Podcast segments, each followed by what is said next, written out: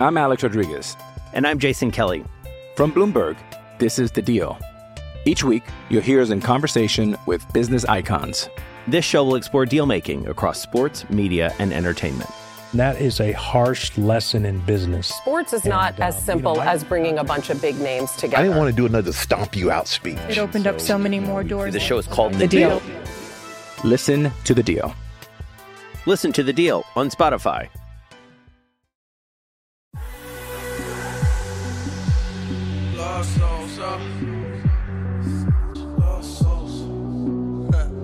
Welcome back, everyone, to the 34th episode of the Take the Points podcast, part of the Blue Wire Podcast Network. I'm your co host, Tej Seth, joined as always by Arjun Menon. Coming off another good weekend of football. Arjun, how'd it go for you?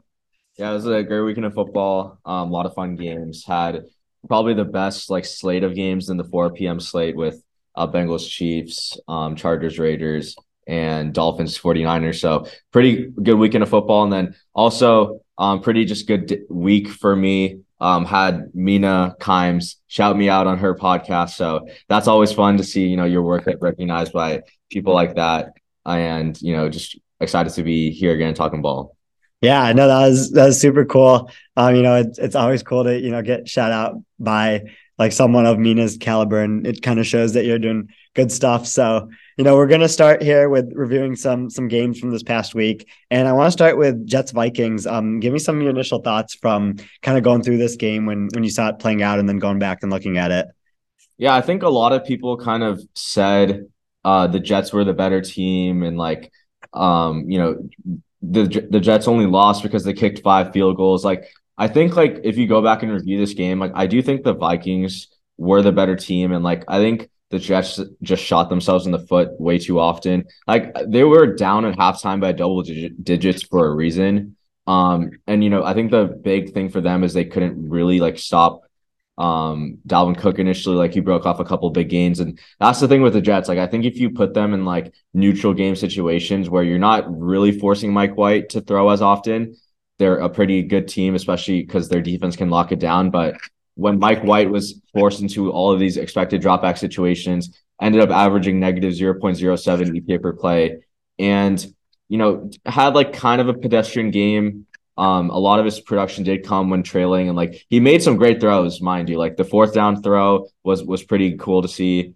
Um, but I think we kind of just saw the limitations of the Jets, even with Mike White, who at this point isn't is an upgrade over Zach Wilson, but at his peak is still like maybe like 0.6, 0.7 Kirks. Mm-hmm.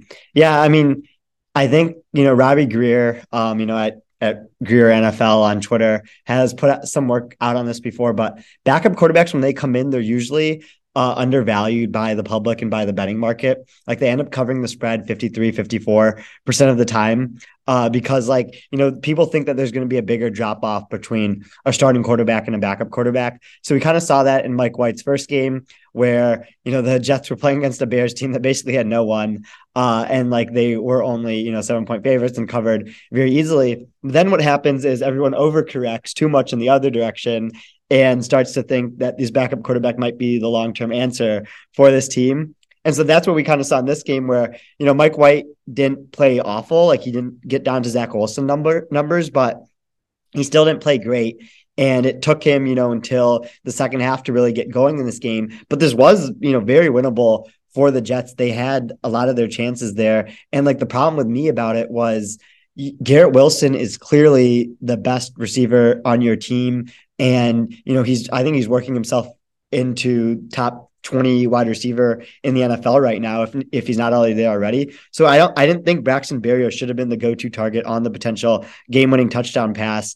And I think like if they went for Wilson or if they used Wilson as more of a decoy and went to another more sure-handed receiver that was like a starting caliber receiver, not Berrios, they could have actually won this game. Yeah, I agree. Um, I did. Okay, so we're we're still talking about the game, but I did want to kind of like bring up the point about how you said like the betting markets kind of drop off. Like they see it, they see quarterbacks uh, changing as too much of a drop off. And so, you know, Seth Walder, who works for ESPN, put out his um, annual analytics survey, and I, there was a couple quotes that kind of stood out to me. So I'm going to read them off. Well, one NFC staffer said the value that a quarterback contributes to a game or contributes to a game is so heavily dependent on the other 21 players on the field. another someone's another uh, quarterback voter said you have the most information on quarterback, but it's hard to isolate the skill of the quarterback outside of the system he's operating in. Uh, also noting that the hit rate on quarterbacks is lower than other positions as well. I'm assuming they are referring to the draft. So, like the Mike White situation, you I think we kind of what we didn't really learn much about Mike White. I think we just learned how bad Zach Wilson is. Mm. That we saw Mike White, who I think objectively we can say isn't that great of a quarterback, but he is better than Zach Wilson because everything else has kind of stayed the same. They've kind of played similar competition, and Mike White is outproducing him. But I'm curious to hear like your thoughts about like first of all, I'm sure you read the survey and like is do you think like that kind of like thing is applicable in this situation to the Jets? Mm-hmm. Yeah, I, I do think so because we like one of the reasons why um, I think both of us, but me in particular, like the Jets coming into the season, was on paper their supporting cast on offense, especially looked really good, and we've seen that it's really hard for a quarterback to develop uh, in you know today's NFL where they don't have a good supporting cast around them. You need that offensive line to, you know, make sure you're pressured less often so you can develop a lot of the second read stuff that, you know, makes quarterbacks so special. And then you also need receivers to, you know, be able to trust and and I think, you know, the Jets have both of those things, which will allow Mike White to have, you know, when he has these types of games like it won't be awful because like his, you know, maybe like 25th percentile outcome is a lot higher than Zach Wilson's, but maybe it'll happen a decent amount often where, you know, the supporting cast can kind of make up for it, but it still leads to slightly negative EPA per play um, because of it. Yeah, yeah, I totally agree. And uh, we kind of had this conversation on Twitter with our friend Sam Hoppen, but like the way if you're going to try to isolate quarterback play, you can't, it's tough to really do it with EPA. Um, I know you kind of done some work with that, so I'm not going to like share any of your secrets, like of kind of just isolating QB, um, like how much value they add. But like there are there have been some public ways to kind of like evaluate QBs on their own, QB decision making. Me and our friend Judah tried to do something like that with charting data over the summer. Um, I, I mean, I think the process which we followed was correct. It was directionally correct, but using charting data over tracking data, which people like Matthew Reyers, who SFU grad, works for Zelus, and then also Brian Burke, who wrote a paper for Sloan. If you're going to use tracking data, I think that's the way to go. And you can really try to isolate QB decision making that way. So there are ways to kind of like isolate it. Obviously, the big thing is like how stable is this metric? Like, does it translate from college to the pros? Those type of questions are what we should be asking um eventually like when we if you're building the metrics and like that's kind of like the way i think you evaluate like the validity of the metric but it, it's a pretty interesting topic i just did want to talk about it given that Seth Walder released a survey today at the time of recording. Yeah. And I mean, if, even if you look at the other side of the ball here with Kirk Cousins, you can see that his margin for error right now is greater than it's ever been with the Vikings. Like Kirk didn't play well in this game at all. Um, you know, between inviting a lot of pressure onto himself, um, missing, you know, a lot of a lot of throws. Uh, he had a 0.02 EPA per play, negative 2.3% completion percentage over expected. But when you have Justin Jefferson, TJ Hockenson, and Adam Thielen as your top three receiving options, it can do a lot for, you know, if you're missing throws that Kirk usually didn't have the luxury of. And so in this game, you know, the play that really stood out to me in particular was when pressure was coming on him, he kind of just chucked it deep to Jalen Reagor in double coverage, uh, underthrew it by about five yards. And Justin Jefferson was wide open in the middle of the field, which would have been an easy 20, 25 yard gain.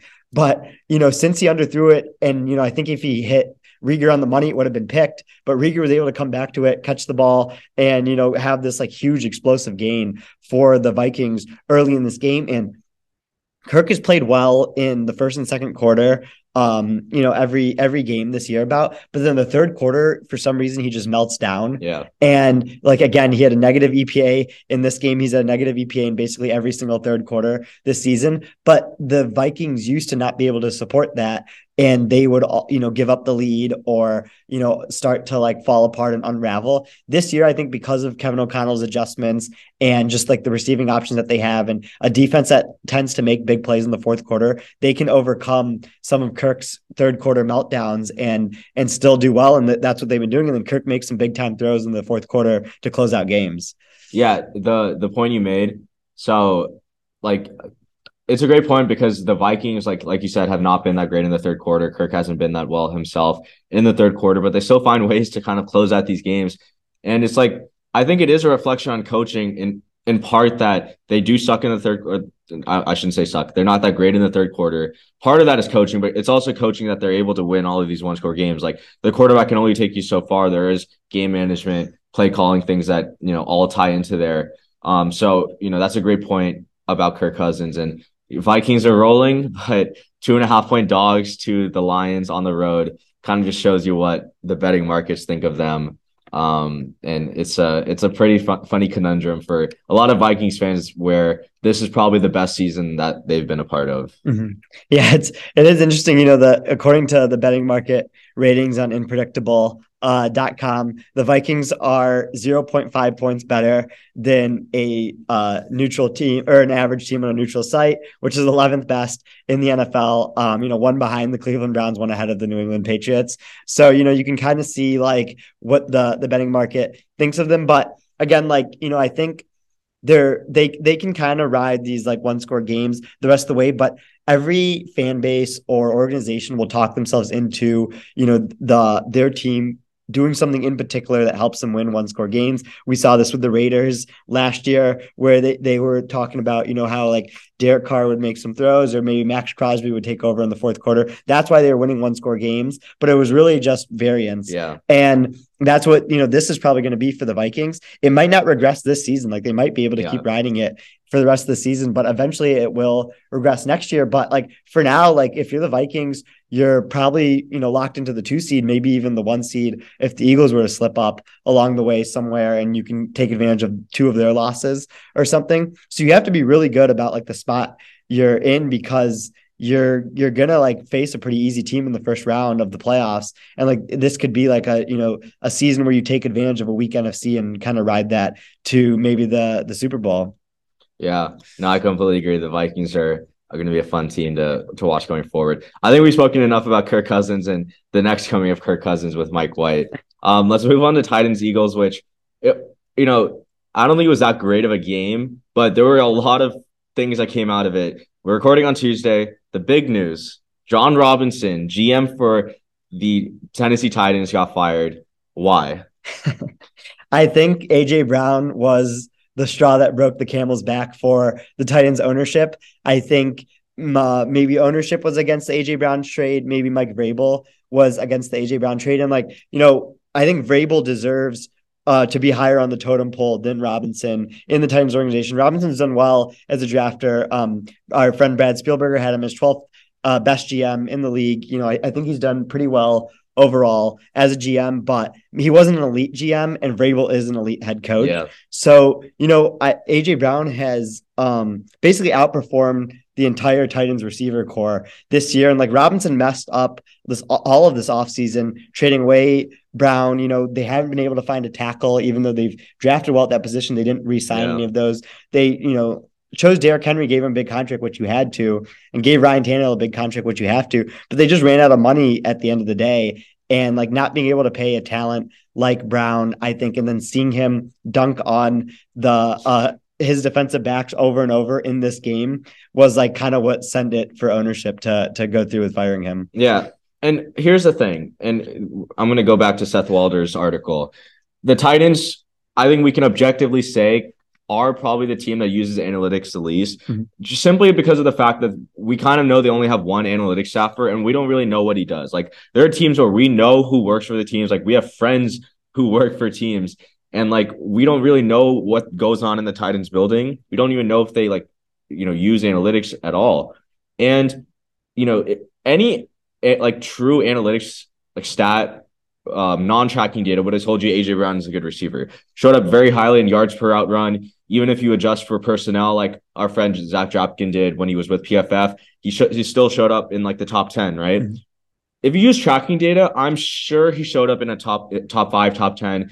If you used a model that's like directionally correct, uh, per ESPN's uh, tracking or receiver rankings built on tracking data built by like Brian Burke, if you use 2019 through 2021, AJ Brown had the second highest receiver score of any receiver in the league. And again, you think about he got traded to the Eagles, who gave up a first round pick and was willing to pay $25 million a year for. I think that should have been some signal to the Titans that, hey, maybe AJ Brown is like, he, we might have to overpay, but maybe he will still provide surplus value. Because mm-hmm. at this point, AJ Brown is providing surplus value on a first round and 25 million per year, mm-hmm. which is very few receivers can do that. So, you know, I agree with you that if the Titans had to choose between Vrabel and jo- uh, Robinson, you go with the coach who ultimately has um, more of an impact over the team performance. And again, like I don't know what the Titans were looking at to think that Brown was only worth 16 million, or maybe that's all they could afford. But I'm pretty sure if you used any analytics type metric, AJ Brown would have showed up very highly in it. And again, like the Eagles giving him all that money, uh, uh, again, I would say the smartest, if not one of the smartest teams in the NFL, making that trade for him should have been a signal to the Titans that you know we should have kept him. Mm-hmm. Yes, I know. I definitely agree. And like just looking at Robinson from a whole, the Titans, you know, I like what they've done. I think they provide a unique matchup for a lot of NFL offenses that have liked to spread out and you know maybe can't handle a, a ferocious like um four man pass rush uh like you know the the Titans are able to provide when they drop seven into coverage. You know we see a lot of teams now have to manufacture pressure through blitz, but like the Titans don't have to do that. And like I like you know what Robinson's done in that regard, but like the ceiling of the team is clear every single year. Yeah. Is that they take advantage of a weak division every year to to win the division. You know, this is gonna be their fourth year in a row winning the division.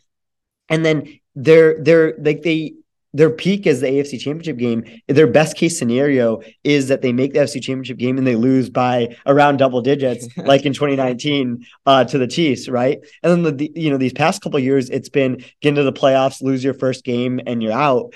And like I think you know, kind of like the the moves that he's made, um, especially with just Tannehill and Henry, where you sign a not top eight quarterback, um, who's probably out of the can take you to a Super Bowl tier in Tannehill to a big extension, which is fine because he was doing well in your offense at times. But then you also like have the opportunity cost problem with Henry that we talked about last week, where you know the, the teams are want to or the team is going to want to hand the ball off to him more often. So like I think Vrabel, you know, with the quarterback um, on a maybe on a rookie deal or uh, a quarterback that is elite, you know, not on a rookie deal, could do very, very well. And like that's why you want to choose him over Robinson going forward because Robinson probably maxed out what he was able to do in Tennessee. Yeah, no, I, th- I think you hit the nail on the head with that. Um, I don't know what the Titans are going to do going forward, how they replace Robinson. Um, but again, I think with Vrabel, they have a chance in, in any season, especially with how weak the AFC South is projecting to be for the next couple of years, even if Trevor Lawrence takes a step forward. I did want to give some props to the Eagles. We did kind of speak in depth about this game on our Friday show, talked about how the Titans' weak point was their play action defense. The Eagles didn't necessarily exploit it. I did find it telling that Jalen Hurts was 14 of 15 for 188 yards and one touchdown throwing over the middle in this game. And that kind of does tie back into what we said that David Long and it, it wasn't Zach Cunningham. I, I still forget his name, the other Titans middle linebacker. Those two are very good in run defense. I think they even showed up top 10 in um, Aaron Schatz's like uh percentage of snaps or percentage of plays, like where a defensive player is like accounting for mm-hmm. the end result.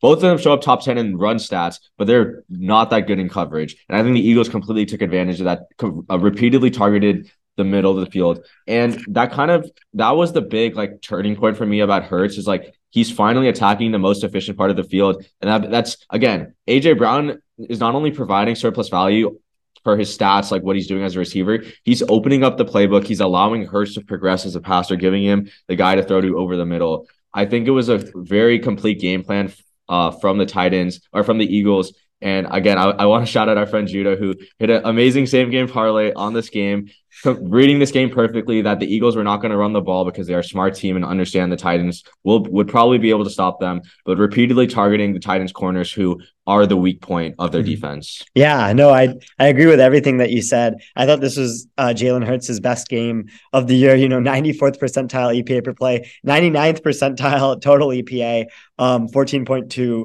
completion percentage over expected, and like yeah, like what you mentioned with like what we were talking about with Judah as well 2.5 yards per carry on design rushes in this game, um, you know, between all rushers, including Jalen Hurts, but 8.5 yards per pass attempt. So it didn't matter. And like that's why I love this Eagles offense because they can just win in so many different ways. It can be an AJ Brown deep ball game, like we saw against the Steelers. Yeah. It can be a DeVonta Smith game, intermediate uh game like we saw you know someone in this game as well as an AJ Brown game there's games where they can just take advantage of really bad run defenses like I think we might see when they play the Cowboys in a couple weeks and like AJ Brown has kind of changed his game from what he used to be in Tennessee uh especially on go routes right? Like this year seven receptions for 245 yards and four touchdowns on go routes just this season. Last year um, you know, in a full season, he had eight receptions for 119 yards and two touchdowns on go routes. And like the Titans receivers combined for three receptions and 35 yards and a touchdown in this game. And then Derrick Henry had negative 26 rushing yards over expected, um, you know, against uh, Eagles run defense that had been uh, being taken advantage of. Um, so, you know, this was just a very complete game from the Eagles. And this is what true high end contenders do is they blow out teams Yeah. like this. Exactly. Um, and like that's why I feel more comfortable about them going forward than some of the un- other NFC contenders. Yeah, I love that. And again, the the content the to be like a elite team, I think it was proved by Football Outsiders sometime back. Like the real elite teams are the teams that not only have a great record but also blow out bad teams. So Eagles doing that definitely gives me a lot of hope for them going forward. And I mean, I've always had hope for them. I think this just uh influences like what I think about their ceiling a lot more. Definitely feel great about this game going or about the team going forward.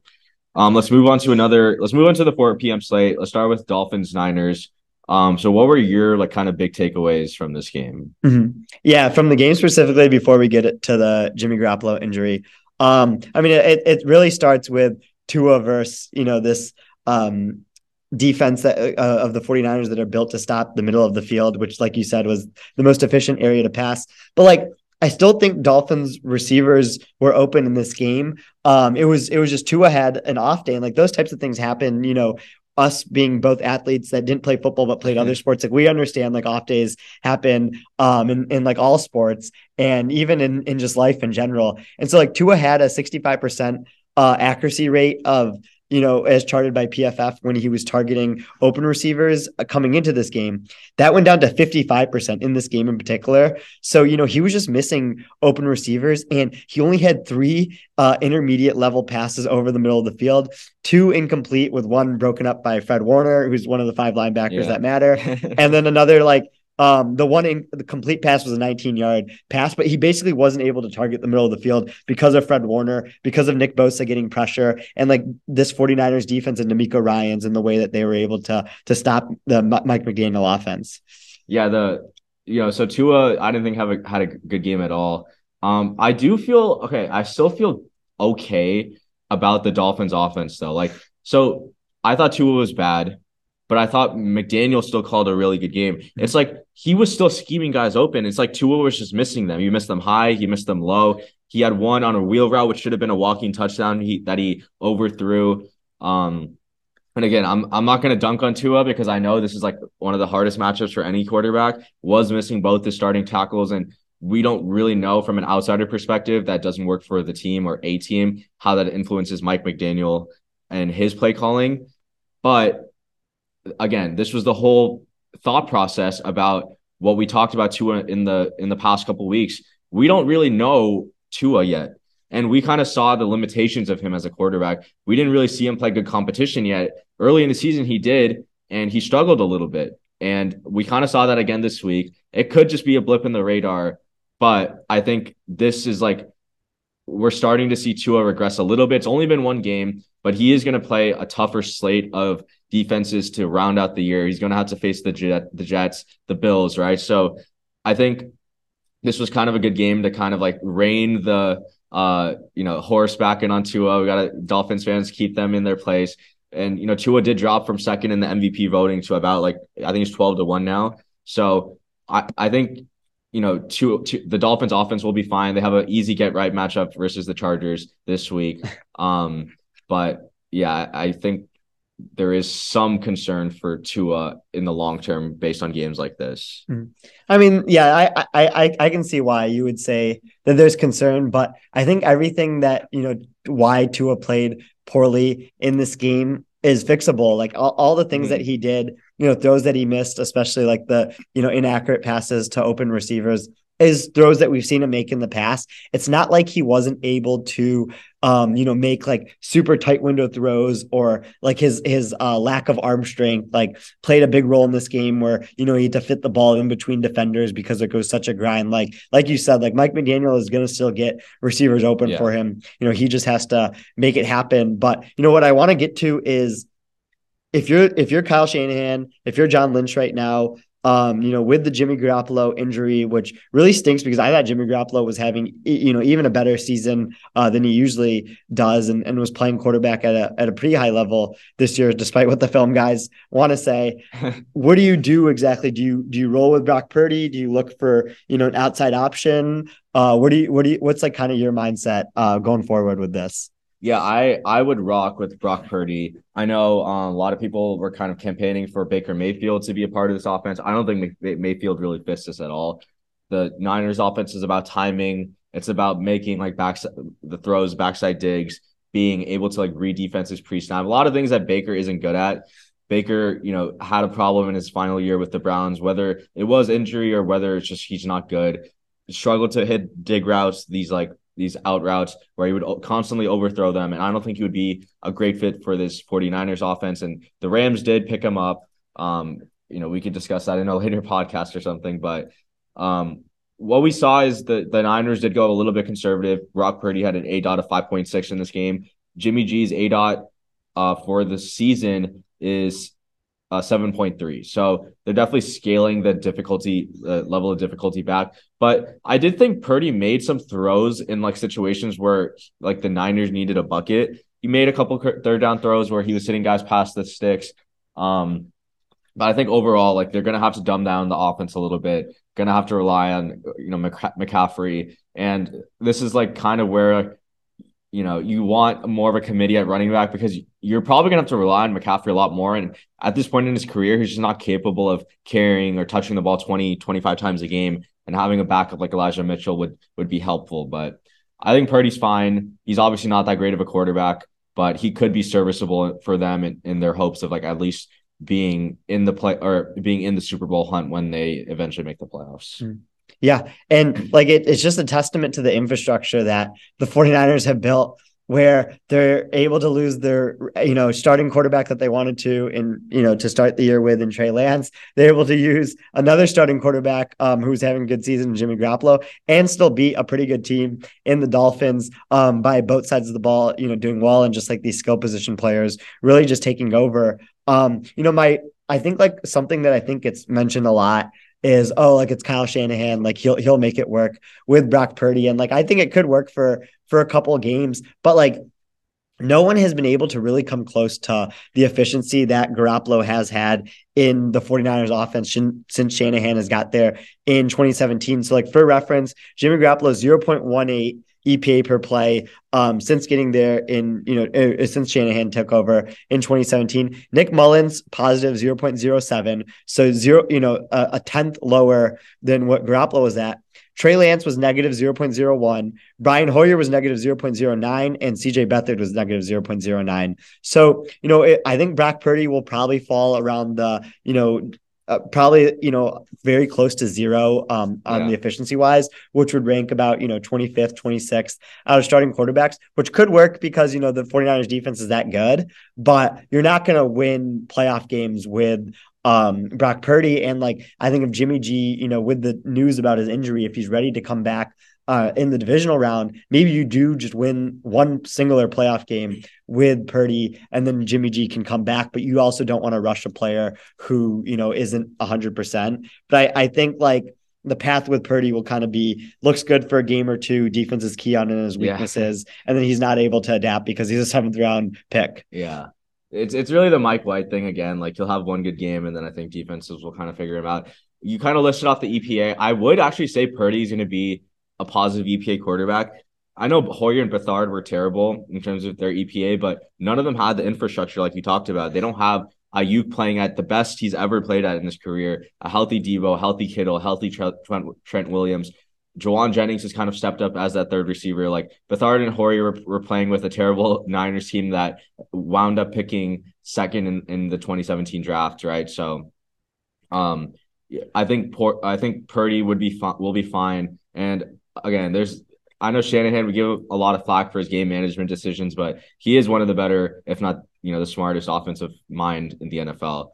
So I I do feel fine about them going forward. And what was interesting was Kyle Shanahan was more aggressive at the end of the half with Brock Purdy uh, going for it on the fourth and seven, and yeah. just like kind of like the way he approached the end of the half as well than he was with Jimmy Garoppolo. So I don't know if that was just him saying like YOLO, like I'm playing with third string quarterback, I might as well do whatever I want now. Um, while he wanted to play more in structure with Garoppolo, but maybe he does have some trust in uh in in uh Purdy that that like we don't know about, which I think could be really interesting. Yeah, um, just looking for that fourth down. Um, do you remember?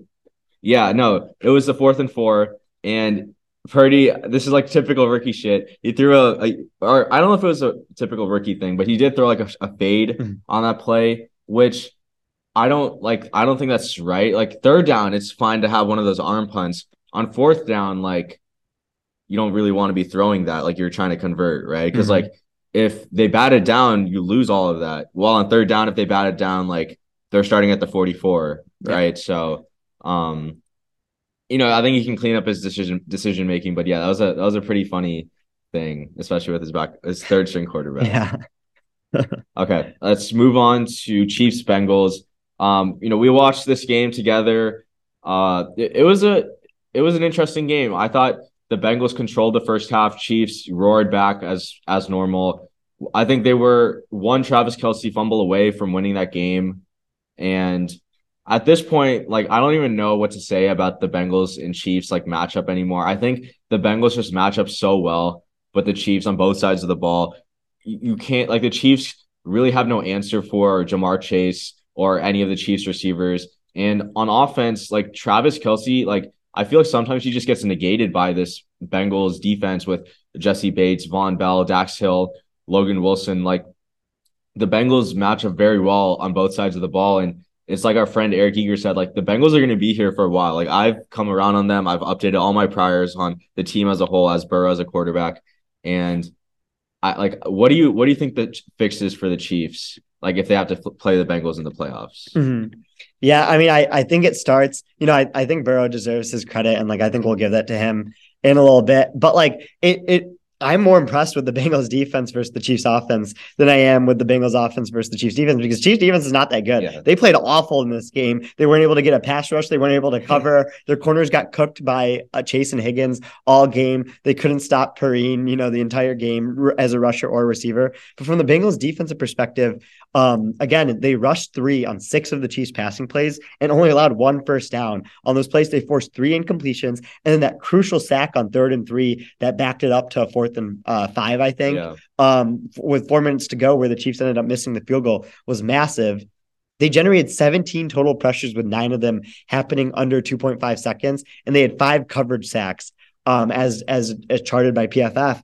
And so I think the fix has to be you have to lean into your heavier personnel against this team and use if you're going to roll out with 12 personnel let's say you use one of those um one of those tight ends as a blocker to start the play that can end up becoming a receiver, uh, you know, short enough for Mahomes to find him and take advantage of, you know, a, a a defensive secondary that might run backwards with all the other receivers, mm-hmm. or you go into your 13 personnel sets where you can have a tight end on either side and really, you know, help your offensive line that is, you know, has really been kind of like dominated by this Bengals defensive line. I would like, you know, Andy Reid to get into his heavier personnels, um, either, you know, with a, a running back in the backfield to help Mahomes as a, you know, extra blocker or, you know, tight ends as extra blockers that can end up becoming receivers on plays when the Bengals drop everyone back. Cause there is, there is a way to take advantage of the drop eight. Um, you know, when you can't run the ball like the Chiefs can, and that's with these like, you know, later developing routes. Um, you know, as, as the play goes on and like there's a higher time to throw, but the Chiefs just haven't done that yet. Um, and so I, I think that's something they can do if they rematch again in the playoffs. Yeah, the yeah, that's a great. And the drop eight stuff is why I also wanted to bring up like Mahomes rushing. That was something you talked about you know, on, in one of your articles on PFF, nine rushing yards after four straight games of at least 23 yards. And Mahomes has had 21 or more rushing yards in, or he had it in eight of his last nine games before this Bengals game. And that's the thing that like has really pushed the Chiefs and made them like a good offense for years. Is like when Mahomes needs to get yards, like and the team start manning up on the Chiefs, like he can use his legs. But the Bengals didn't really allow him to do that. There were times where they just rushed three and like you said, the drop eight, and one of them was just spying mm-hmm. Mahomes because Mahomes will make you pay with his legs. And while he had that amazing Superman dive in the end zone, I think his legs were largely non-existent for most of the game. And ultimately, I think you know, Lou Anarumo, we, we've given credit to Zac Taylor for like adjusting his game. I think Lou Anarumo is like probably like the coach that deserves the most credit on the Bengals. His, you know, losing Chidobe Awuzie is huge, but he still managed to have a great game plan against the Chiefs, which consisted of just varying his coverages. He had six snaps at cover zero, 11 at cover one, seven snaps at cover two, 11 at cover three, eight snaps and quarters, and three snaps of cover six. So he he gave Mahomes, he mixed up his looks he he ran drop eight. He trusted Hendrickson and Hubbard to get home, which they did multiple times.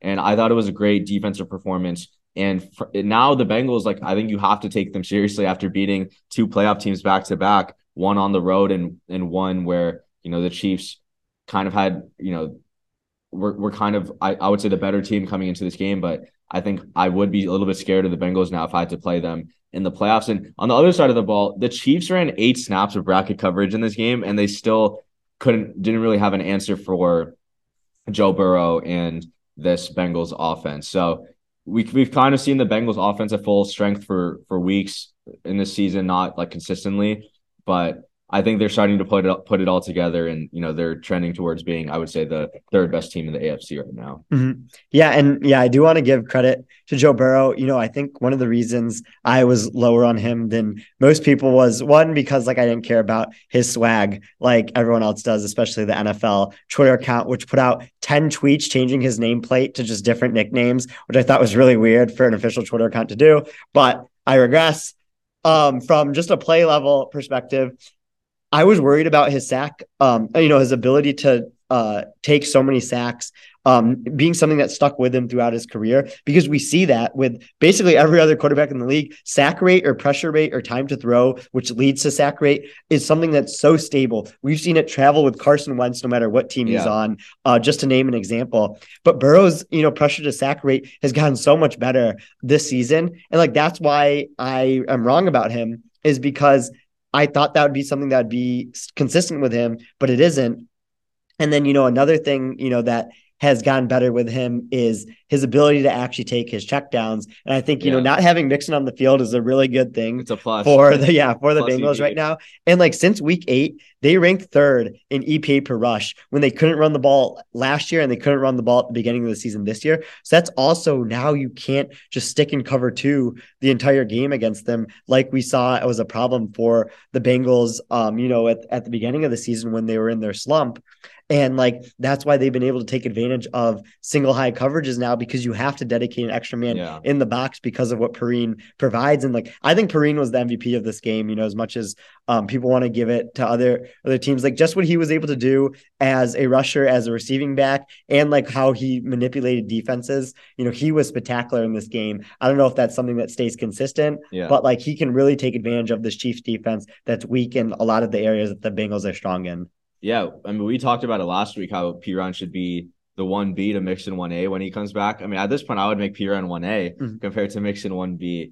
Um, and yeah, I think you know Mina also tweeted how uh Bengals from weeks seven through thirteen have ranked uh number one in EPA versus cover two. I know we love Mina.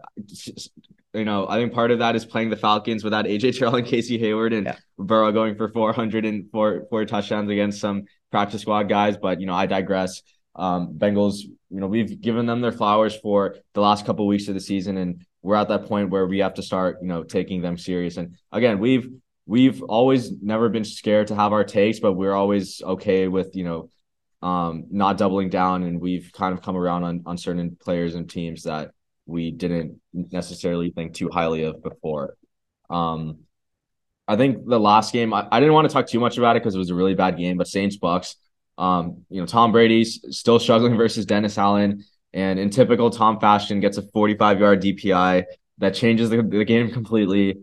Um, but even before that DPI, that shouldn't have even happened because Dennis Allen on fourth and one from the plus 47 or plus 44 decided to punt it away instead of go for it, right? Why the hell are you paying Taysom Hill money if you're not going to use him in these short yardage situations? I don't get it. Like, I just, I, Dennis Allen is a great defensive mind. He hasn't done anything smart analytically. He has zero fourth down goes on, on, um, on uh, plays where Ben Baldwin's bot shows there's a 1% edge to go for it. He's gone for it zero times.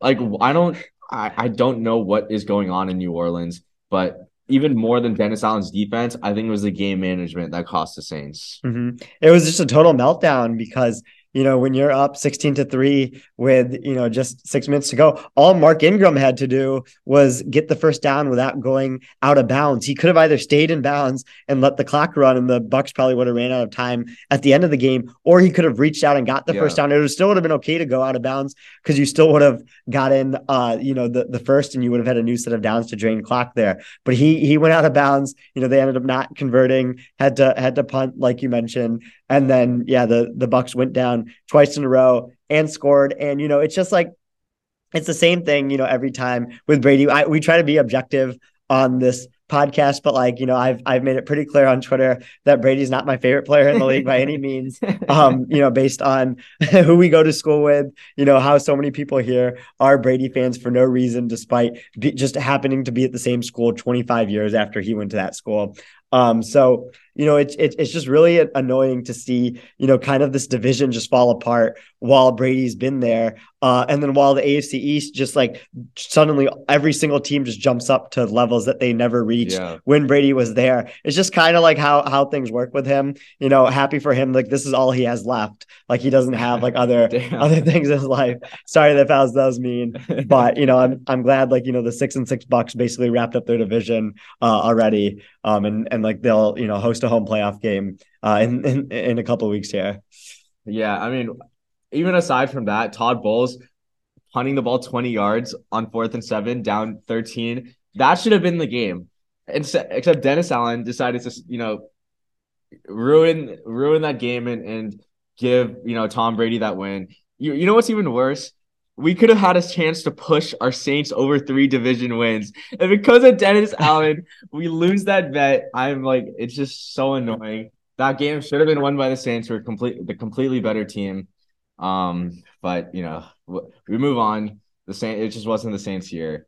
Um, so yeah, that was that was our game reviews for week 13. Uh, we'll move on to our who was him and letdown segment. I'm Alex Rodriguez. And I'm Jason Kelly. From Bloomberg, this is The Deal. Each week, you'll hear us in conversation with business icons. This show will explore deal making across sports, media, and entertainment. That is a harsh lesson in business. Sports is and, not uh, as simple you know, as bringing a bunch of big names together. I didn't want to do another stomp you out speech. It opened so, up so many more doors. The show is called The, the deal. deal. Listen to the deal. Listen to the deal on Spotify. You are not him. You are not him. Told a bitch I'm him, quit playing. Tryna ride with a boss, what bitch get in. Try stay on the road like the Michelin man. Put an M on your head like a Michigan fan. All right, so we can start off with our Who Is Him awards here. Um, three players or coaches from the past weekend we thought really stood out.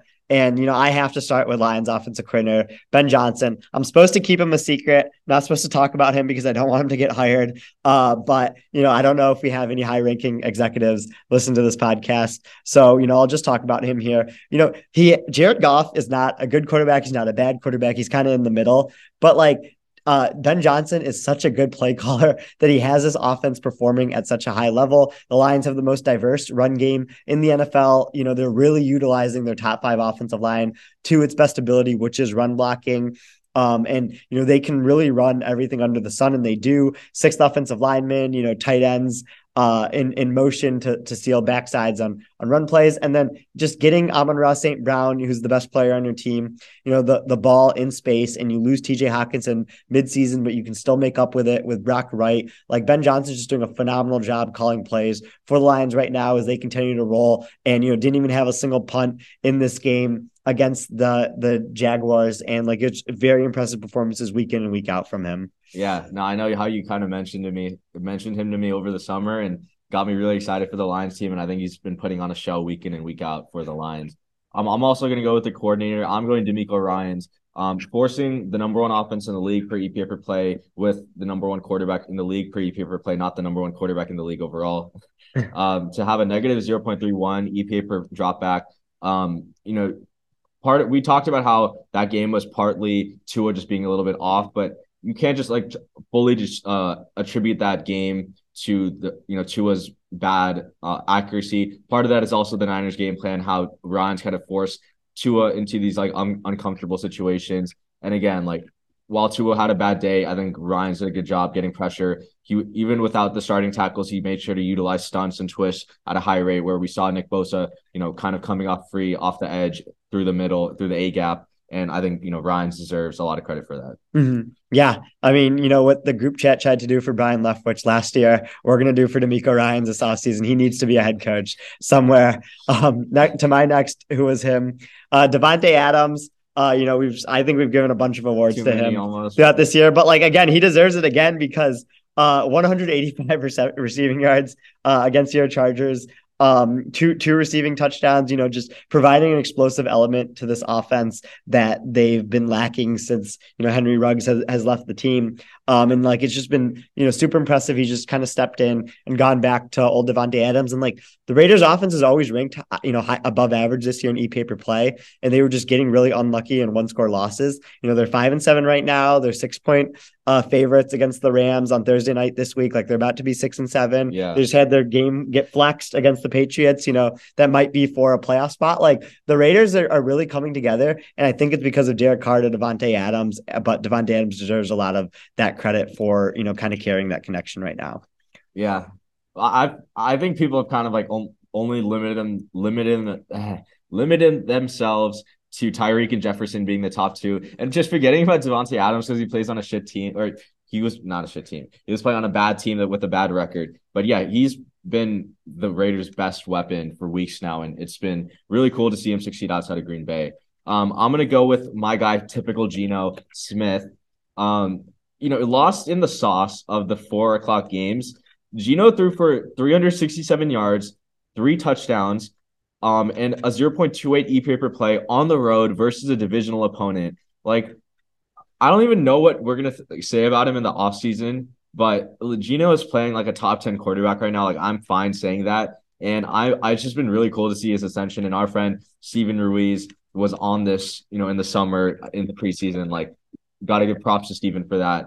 And I think Geno's been great. It's just been really fun watching him play. Mm-hmm. Yeah, no, it's been awesome. He just throws seeds like all the time. Yeah. Like it's crazy. Um, you know, even though his numbers have kind of gone down the second half of the season, I still like watching him a lot and think he's doing a great job. Uh, my last him award needs to go to Tony Pollard.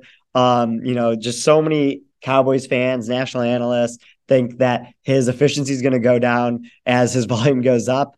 But, you know, 51.4 rushing yards over expected this past week, the most of any running back by a decent margin, uh, two touchdowns, uh, you know, just, just an overall like great running back. He can, you know, just he's done so many things for this Cowboys offense. And, you know, I I I think Zeke has looked better in these last two weeks, but Pollard should get 60, 70% of the carries and Zeke should fill in uh, when needed instead of the other way around. Yeah, no, I love Pollard. Uh, I've kind of tweeted about how he's broken the volume goes up, efficiency goes down type of thing. So love that. I'm to go with Brock Purdy just because, I mean, stepping in in that like hostile of a game um, you know, against one of the the I would say the toughest defenses for a um a young quarterback to play against the Miami like just all I cover zero, a lot of mugs, sim pressure looks, and for him to like average zero point one EPA per play, like not lose the Niners the game.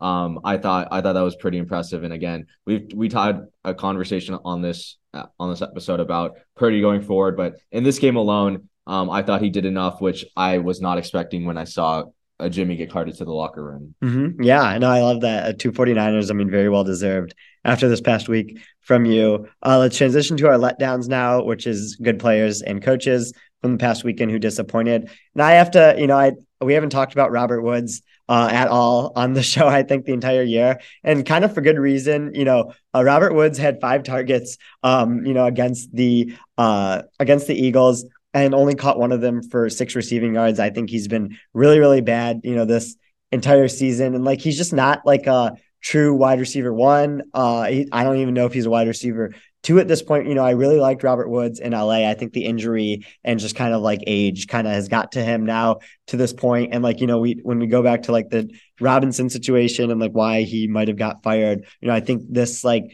putting a lot of stock in Robinson to kind of or Robert Woods to kind of fill uh, the AJ Brown hole, you know, was was might have been like one of the the dominoes to fall for him, and like it's just not been pretty for him at all this season in in Tennessee. Yeah, I know. it's tough to really buy into a guy coming off an ACL injury, but it seems like the Titans tried to buy low and it's just low risk, but the reward just hasn't been there at all. Um, I'm gonna go with Matt Patricia or Joe Judge. I know we said good coaches, but that game plan against the Bills was something else, and you could lit- visibly see Mac Jones screaming at whoever he was screaming at. We didn't get to see the the face, just like stop throwing, stop running quick game. Like let's let's throw the damn ball. Like the, the Patriots have a good offensive line. They got David Andrews back, and yet they were still resorting to these quick slants that the Bills are ready for. So we talked early in the season about how Patricia and Judge were actually doing like a decent job. I think everything has just gone off the rails. And again, it's it's like it's not like it was it wasn't predictable mm-hmm. by the end of the season, and it's just kind of been a nightmarish type of offensive you know trend for the for the Patriots. Yeah. Oh yeah, for sure. And like you know, this is kind of what Patricia does. Um, you know, it can it can look pretty for six weeks. Like his first year, the line started three and three.